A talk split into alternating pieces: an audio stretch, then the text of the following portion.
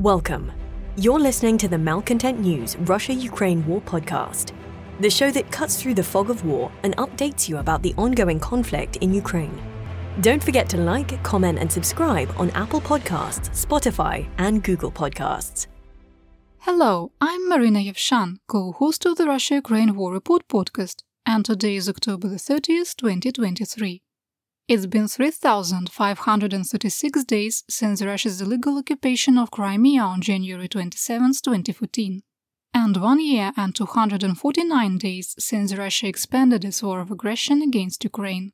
During today's podcast, you can use a Russia Ukraine war map to help you visualize the areas discussed, and there is a link in the podcast description. The Russia Ukraine War Report is compiled by our team from around the world. Today's report includes information from our direct contacts and journalists in Ukraine.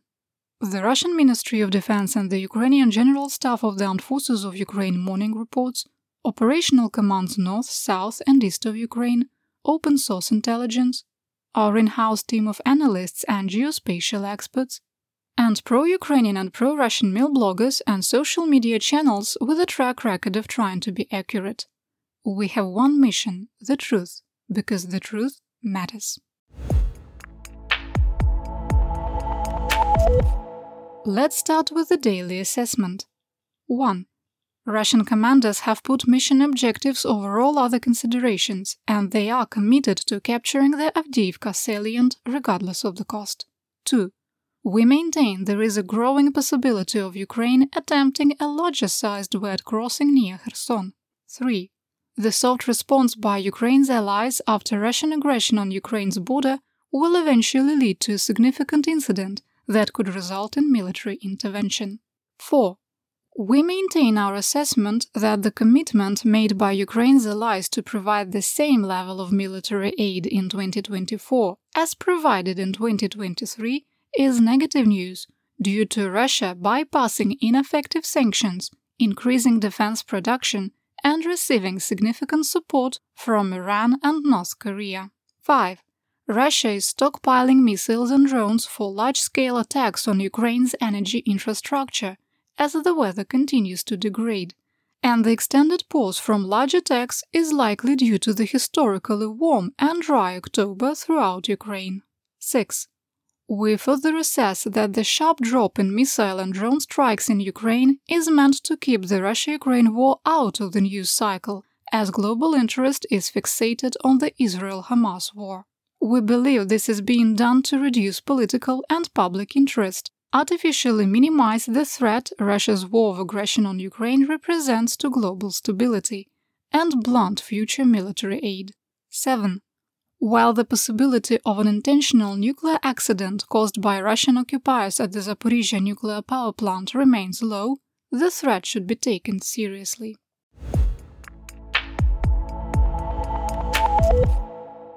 Before I start the action report, I have a couple of quick updates in some areas where there is less activity, so we can focus on more critical news and assessments.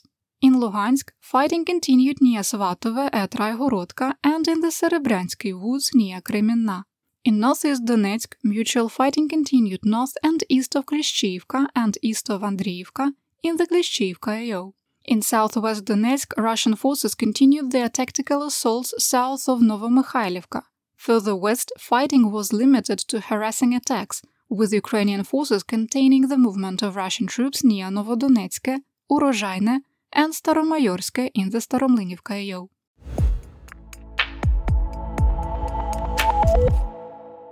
Today, let's start in Kharkiv. In the Kupiansk AO, Russian state media signaled that Ukrainian forces are increasingly on the offensive. Fighting continued south of Sinkivka, where Ukrainian forces made marginal gains, and west of Lyman Pershyi. East of Kupiansk, fighting continued east of Ivanivka, where the situation remains stable. Most Russian mil bloggers have stopped discussing the fighting in the region, despite three weeks of significant offensive operations. Russian state media agency Russia Today, RT, ran a story highlighting a new variant of the T 80 main battle tank, stating that Russian forces are, quote unquote, holding back the enemy near Kupiansk, versus portraying that there is or was an ongoing Russian offensive. Word choice matters, and after five months of claims that Kupiansk will be captured tomorrow, Russian state media appears to have toned it down a little.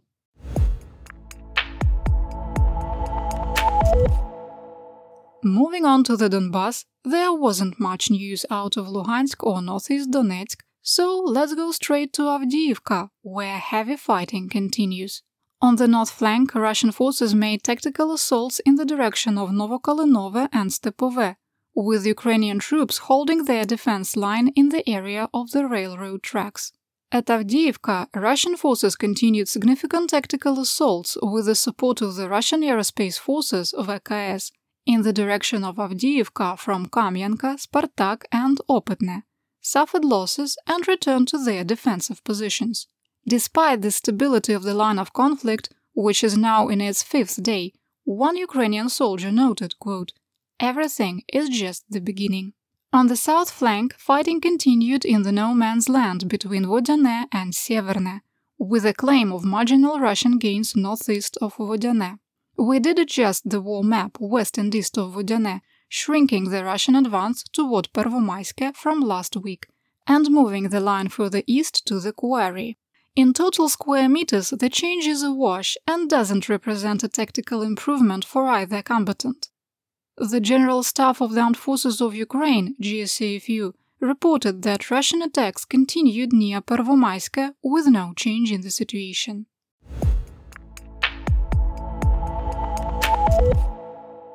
In Zaporizhia, heavy fighting also continues.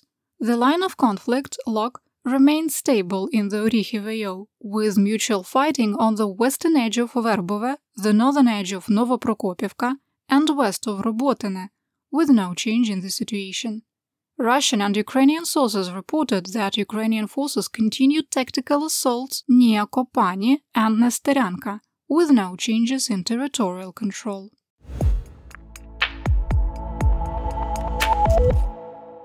In Kherson, the establishment of the Ukrainian bridgehead on the left bank of the Konka River claimed its first big victim. Russian Colonel General Oleg Makarevich was relieved of command of the Dnipro grouping due to the Ukrainian offensive and was replaced by Colonel General Mikhail Teplinsky. Teplinsky is the commanding general of the Russian Airborne Forces, VDV, and has been used as a fixer to stop Ukrainian offensives. It is unclear if Makarevich has been temporarily demoted or permanently removed from command. Ukrainian forces continue to hold parts of Krynky and, based on the change in Russian command, are also maintaining their positions near Poima, Pishanivka, and Pidstepne. Russian sources report that Ukrainian casualties are increasing, but expressed numerous complaints about the overall situation. Russian mil blogger Romanov Light, who is in Kherson, said Russian troops were only lightly engaged at Krynke, and due to Ukrainian drone operators, it was near impossible to move during the day. Quote, the enemy does not have a numerical superiority, but is actively, one might say, covering its amphibious landings with fire from various artillery, including cluster munitions. On our side, as usual, it's a mess, and we are ordered go there, do something one gets the feeling that the group's command is absolutely incompetent. Unquote. A Russian drone operator complained that Ukraine was using electronic warfare to effectively jam the signals from many of their drones, which can't fly above 30 to 40 meters. Another mil blogger reported that requests for close air support were denied, with mission planners saying they were told, quote, Our task is to work on the other, quick side note, he means free Kherson. Side. Why hit bonds and some grain elevators right now if you can strike to suppress those who are on the islands and are launching drones non-stop? Unquote. It is one thing to know that Moscow is prioritizing killing civilians and destroying Kherson over supporting their own troops. It's another thing to hear it said out loud. In Russia, a lot of things went boom. In the Rostov region, air defenses were active in Rostov on Don, intercepting at least one Ukrainian drone or missile. In Krasnodar Krai, at least one Ukrainian drone struck the Afipsky oil refinery. Russian state media claimed there was only minor damage, despite videos on social media showing a large fire. We'll link to the video and others mentioned in today's podcast in our daily situation report. There is a link in the description. In the Republic of Komi, an explosion rocked a fuel storage facility in the settlement of Usinsk. The tank that caught on fire was reportedly under maintenance, but emergency services couldn't get the fire under control. The tank collapsed, igniting a full tank next to it.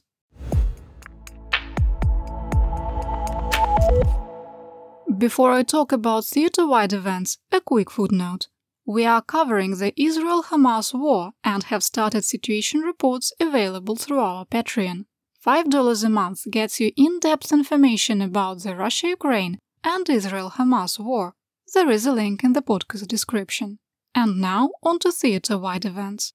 On the night of October 28-29th, Ukrainian air defenses shot down the five Shahed 136 kamikaze drones launched at Ukraine. The British newspaper The Times aligned with our assessment from October the 8th that Russia could use the Israel Hamas war and uncertainty about the future of military aid for Ukraine to its advantage. Quote, These are difficult weeks for Kiev. With American weapons and Western attention suddenly turning to the Middle East, Russia threw more men and equipment into fierce offensives in the northeastern Donbass towards Kupiansk in the southeastern Donbass in Avdiivka, and in Zaporizhia to the north of Tokmak to stop the advance of Ukrainian troops to the south. Unquote. United States Speaker of the House Mike Johnson signaled on the Sunday News talk circuit that Congress will not take up the issue of additional military aid for Ukraine next week, with time running out before a looming November 17th government shutdown. In the land of Mobiks, mobilization, and Mir, Russia continues to ramp up its military industrial capacity.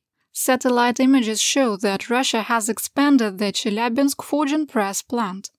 The new workshops are being used to manufacture missiles, and the workforce has reportedly grown from 10,000 to 17,000. Russia is field testing an upgraded version of the Lancet kamikaze drone called Izdeliye 53. The new drone has redundant inertial guidance, making it even more difficult to jam, and employs artificial intelligence to scan for its target. The new drone first appeared on October the 21st, but not in significant numbers. Russia claimed that it will start production of a BMP-3 variant that has a reduced size turret from the T-14 Armata main battle tank. Moscow claims it will enter production in large quantities in 2024. The T 14 Armata was introduced almost 10 years ago and has yet to enter serial production. The Ministry of Defense brought the tank to Ukraine twice, with it failing field testing both times, never seeing the line of conflict. It was unclear if the reduced size turret would include the SA-82-1M 125mm smoothbore main gun designed for the T-14. If Russia does start production of the new gun, it would indicate Moscow found a way to break sanctions to receive the alloys and machining required to make modern barrels.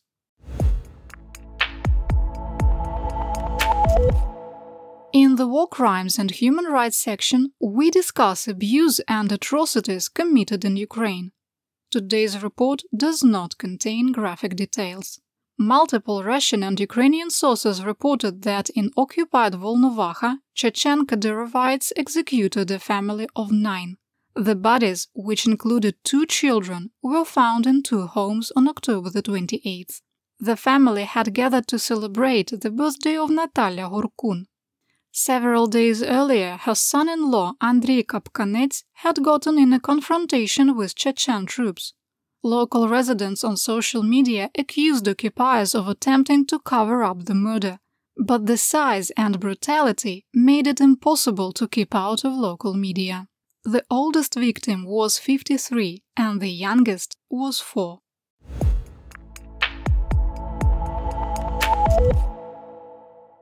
Finally, in geopolitical and economic news, the CEO of Naftogaz Ukraine, Oleksiy Chernyshov, said that he has no intention of continuing the transit of Russian natural gas after 2024, when the current contract with Gazprom expires.